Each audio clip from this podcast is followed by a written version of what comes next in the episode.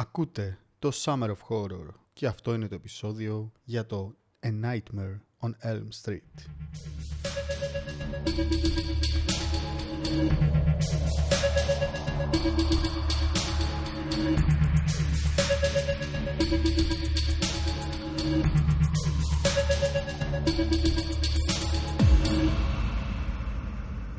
Βρισκόμαστε στο μακρινό 1984. Είναι μια εποχή που οι slasher movies είχαν αρχίσει να κουράζουν. Όμως για αρχή ας δούμε τι σημαίνει slasher movies. Πρόκειται για ένα υποείδος ταινιών τρόμου στις οποίες ένας δολοφόνος καταδιώκει και δολοφονεί μια ομάδα ανθρώπων, συνήθως νεαρών, χρησιμοποιώντας λεπίδες ή εχμηρά εργαλεία όπως το μαχαίρι, το αλυσοπρίωνο ή τον ιστέρι για παράδειγμα αν και ο όρος slasher μπορεί ανεπίσημα να χρησιμοποιείται ως γενικός όρος για οποιαδήποτε ταινία τρόμου που περιλαμβάνει φόνο, οι κριτικοί κινηματογράφου αναφέρουν ένα συγκεκριμένο σύνολο χαρακτηριστικών που ξεχωρίζουν τις ταινίες slasher από άλλα υποείδη τρόμου όπως ταινίες με τέρατα, ή ταινίες splatter, ή υπερφυσικές και ψυχολογικές ταινίες τρόμου. Τα μέσα των 80's λοιπόν ήταν η τελευταία χρονιά της χρυσής εποχής του slasher movie η οποία ξεκίνησε από τα 60s και έπιασε κορυφή στα τέλη των 70s. Κάποιες γνωστές ταινίες του είδους από εκείνη την περίοδο ήταν το The Texas Chainsaw Massacre του 1974 ο σχιζοφρενής δολοφόνος με το πριόνι, το Black Christmas της ίδιας χρονιάς, το Halloween του 1978, κλασική ταινία, και το μαγικό Friday the 13th, Παρασκευή και 13 δηλαδή, το οποίο κυκλοφόρησε το 1980. Πίσω στο 1984 βρίσκουμε το σενάριογράφο και σκηνοθέτη Wes Craven, rest in peace παρεμπιπτόντως, ο οποίος είχε αφήσει μια ακαδημαϊκή καριέρα για τον κινηματογράφο. Έπειτα από μια πορεία στο χώρο των πορνογραφικών ταινιών, αλλά και μια μικρή επιτυχία με το The Last House on the Left στον τομέα του τρόμου, αποφάσισε να προχωρήσει με παραγωγό τον Robert Shea σε ένα νέο project που θα άλλαζε το κομμάτι των slasher movies και των horror movies γενικότερα για πάντα ο λόγος για το A Nightmare on Elm Street, ο εφιάλτης στο δρόμο με τις λεύκες στα ελληνικά, το οποίο έμελε να γράψει τη δική του μεγάλη ιστορία.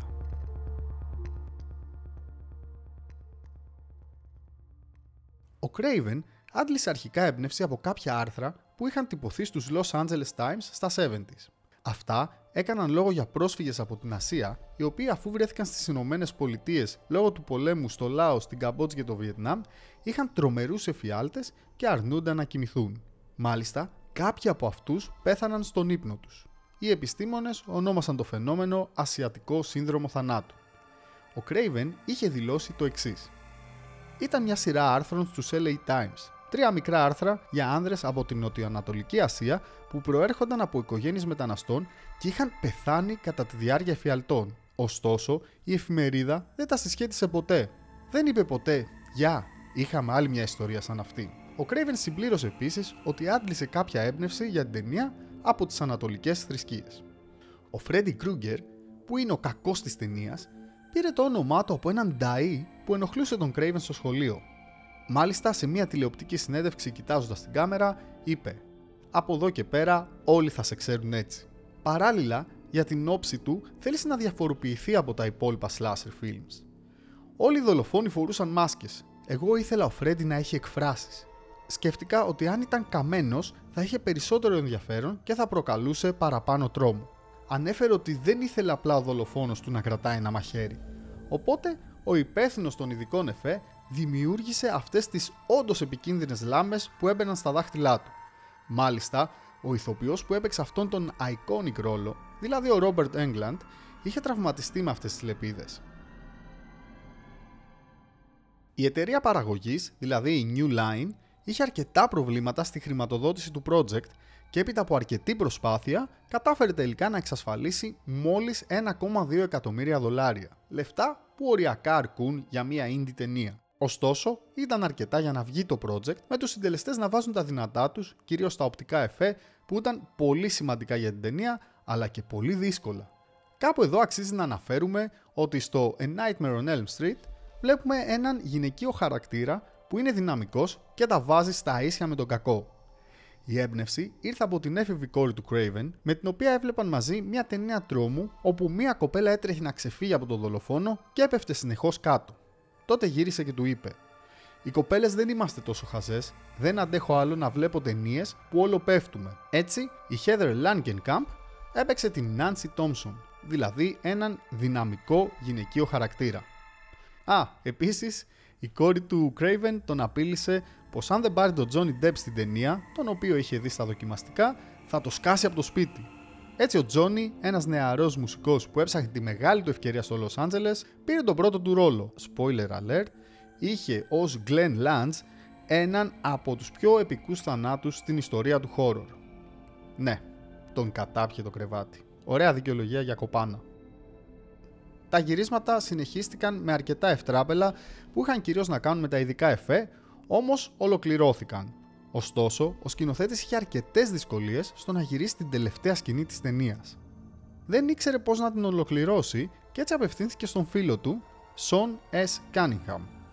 Ακριβώς, είναι ο τύπος πίσω από το Παρασκευή και 13, στο οποίο είχε δουλέψει και ο Craven. Γύρισαν μαζί αρκετές σκηνές και τελικά μέσα σε μια τρέλα επέλεξαν αυτή στην οποία η Νάνση βγαίνει έξω από το σπίτι της το πρωί και όλοι της οι φίλοι αλλά και η μητέρα της είναι ακόμα ζωντανή. Μπαίνει στο κάμπριο του Γκλέν για να πάνε μαζί στο σχολείο όταν μία ριγέ μπλούζα κατεβαίνει ξαφνικά και κλειδώνει τις πόρτες καθώς το αυτοκίνητο συνεχίζει την πορεία του ανεξέλεγκτο. Τρία κορίτσια με λευκά φορέματα που κάνουν σκηνάκι ακούγονται να τραγουδούν το τραγούδι του Φρέντι Κρούγκερ. Ενώ ένα άλλο χέρι αρπάζει την Μάρτζ, δηλαδή τη μαμά της Νάνση, από το παράθυρο της εξώπορτας και την τραβάει με δύναμη μέσα από αυτό. Έπρεπε να μείνει ανοιχτό το ενδεχόμενο μιας νέας ταινίας, αν και μάλλον δεν το σκέφτηκαν ακριβώς έτσι. Κάπου εδώ αξίζει να δούμε τι γνώμη έχει το κοινό αλλά και η κριτική για την ταινία σήμερα. Η βαθμολογία του στο imdb.com είναι 7,4 στα 10 με 250.000 ψήφους, στο περίπου. Μια πραγματικά καλή βαθμολογία για ένα horror film. Στο Rotten Tomatoes έχει 95% στο Tomato Meter με 59 κριτικές και 84% στο σκορ του κοινού με περίπου 250.000 ratings. Λίγο πριν φτάσουμε στο τέλος του επεισοδίου, να σας πω και την προσωπική μου ιστορία με τη συγκεκριμένη ταινία. Την επέλεξα για αυτό το πρώτο επεισόδιο του Summer of Horror επειδή είναι το πρώτο horror film που είδα ποτέ βρισκόμαστε κάπου μεταξύ 1994 και 1995. Εγώ είμαι περίπου 8 με 9 ετών. Οι γονείς μου έπρεπε να λείψουν για ένα Σαββατοκύριακο και εγώ φιλοξενήθηκα στο σπίτι ενός οικογενειακού φίλου. Αυτός είχε δύο παιδιά με τα οποία κάναμε παρέα, τον Γιώργο και τον Αλέξανδρο. Ο Αλέξανδρος ήταν πιο μικρός από μένα, αλλά ο Γιώργος ήταν αρκετά μεγαλύτερος, πήγαινε ήδη γυμνάσιο. Και κάτι που πρέπει να σας πω είναι ότι ήταν μεγάλο πειραχτήρι. Οπότε βρισκόμαστε στα 90s και σε ένα σπίτι όπου είμαστε τρία παιδιά και ο μεγάλος αδερφός έχει την ευκαιρία να κάνει bullying σε ακόμη ένα παιδί, δηλαδή εμένα. Ο πατέρας του είπε στο Γιώργο να μας πάει στο βίντεο club και να πάρουμε μια παιδική ταινία για να δούμε. Αυτό ήταν βούτυρο στο ψωμί του. Ο Γιώργος επέλεξε τον εφιάλτη στο δρόμο με τις λεύκες και έτσι γυρίσαμε σπίτι νομίζοντας ότι θα δούμε μια παιδική ταινία, εγώ και ο Αλέξανδρος. Γυρίζουμε σπίτι, τη βάζεις στο βίντεο και όπως ξεκινάει καταλαβαίνω ότι δεν πρόκειται για μια παιδική ταινία. Του το λέω και μου λέει όχι όχι παιδική είναι, συνέχιζε να βλέπεις. Έγινε αυτό που συμβαίνει καμιά φορά όταν γίνεται ένα τύχημα στο δρόμο. Δεν θες να δεις κάποιον να έχει χτυπήσει, όμως αναπόφευκτα από περιέργεια κοιτάς προς το σημείο στο οποίο έχει γίνει το ατύχημα. Αυτό συνέβη και με μένα. Δεν ήθελα να δω αυτό το έργο, όμως δεν μπορούσα να σταματήσω να το παρακολουθώ.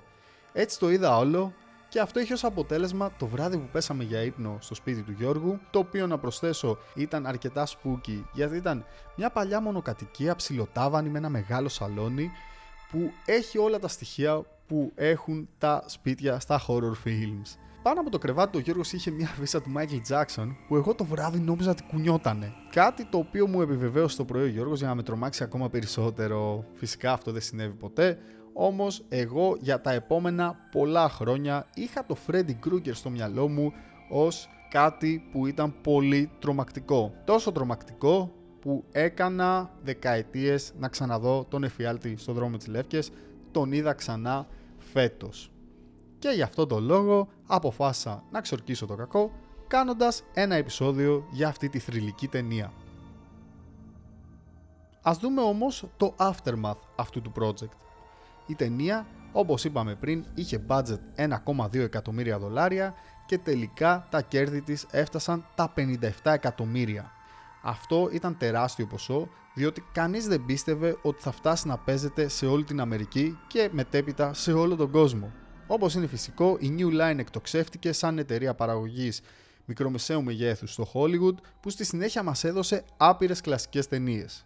Το παρατσούκλι της είναι το σπίτι που έκτισε ο Φρέντι. Κάτι που μόνο τυχαίο δεν είναι. Το A Nightmare on Elm Street απέκτησε τυπικά 9 sequel με συνολικά κέρδη κοντά στα 500 εκατομμύρια δολάρια.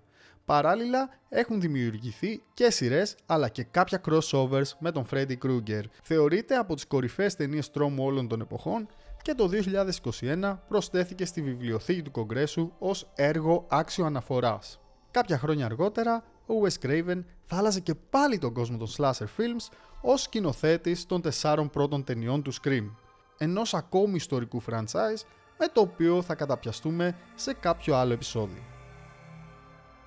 Αυτό λοιπόν ήταν το πρώτο επεισόδιο του Summer of Horror, του καλοκαιρινού show του νοσταλγικού podcast. Τα λέμε ξανά σε μία εβδομάδα.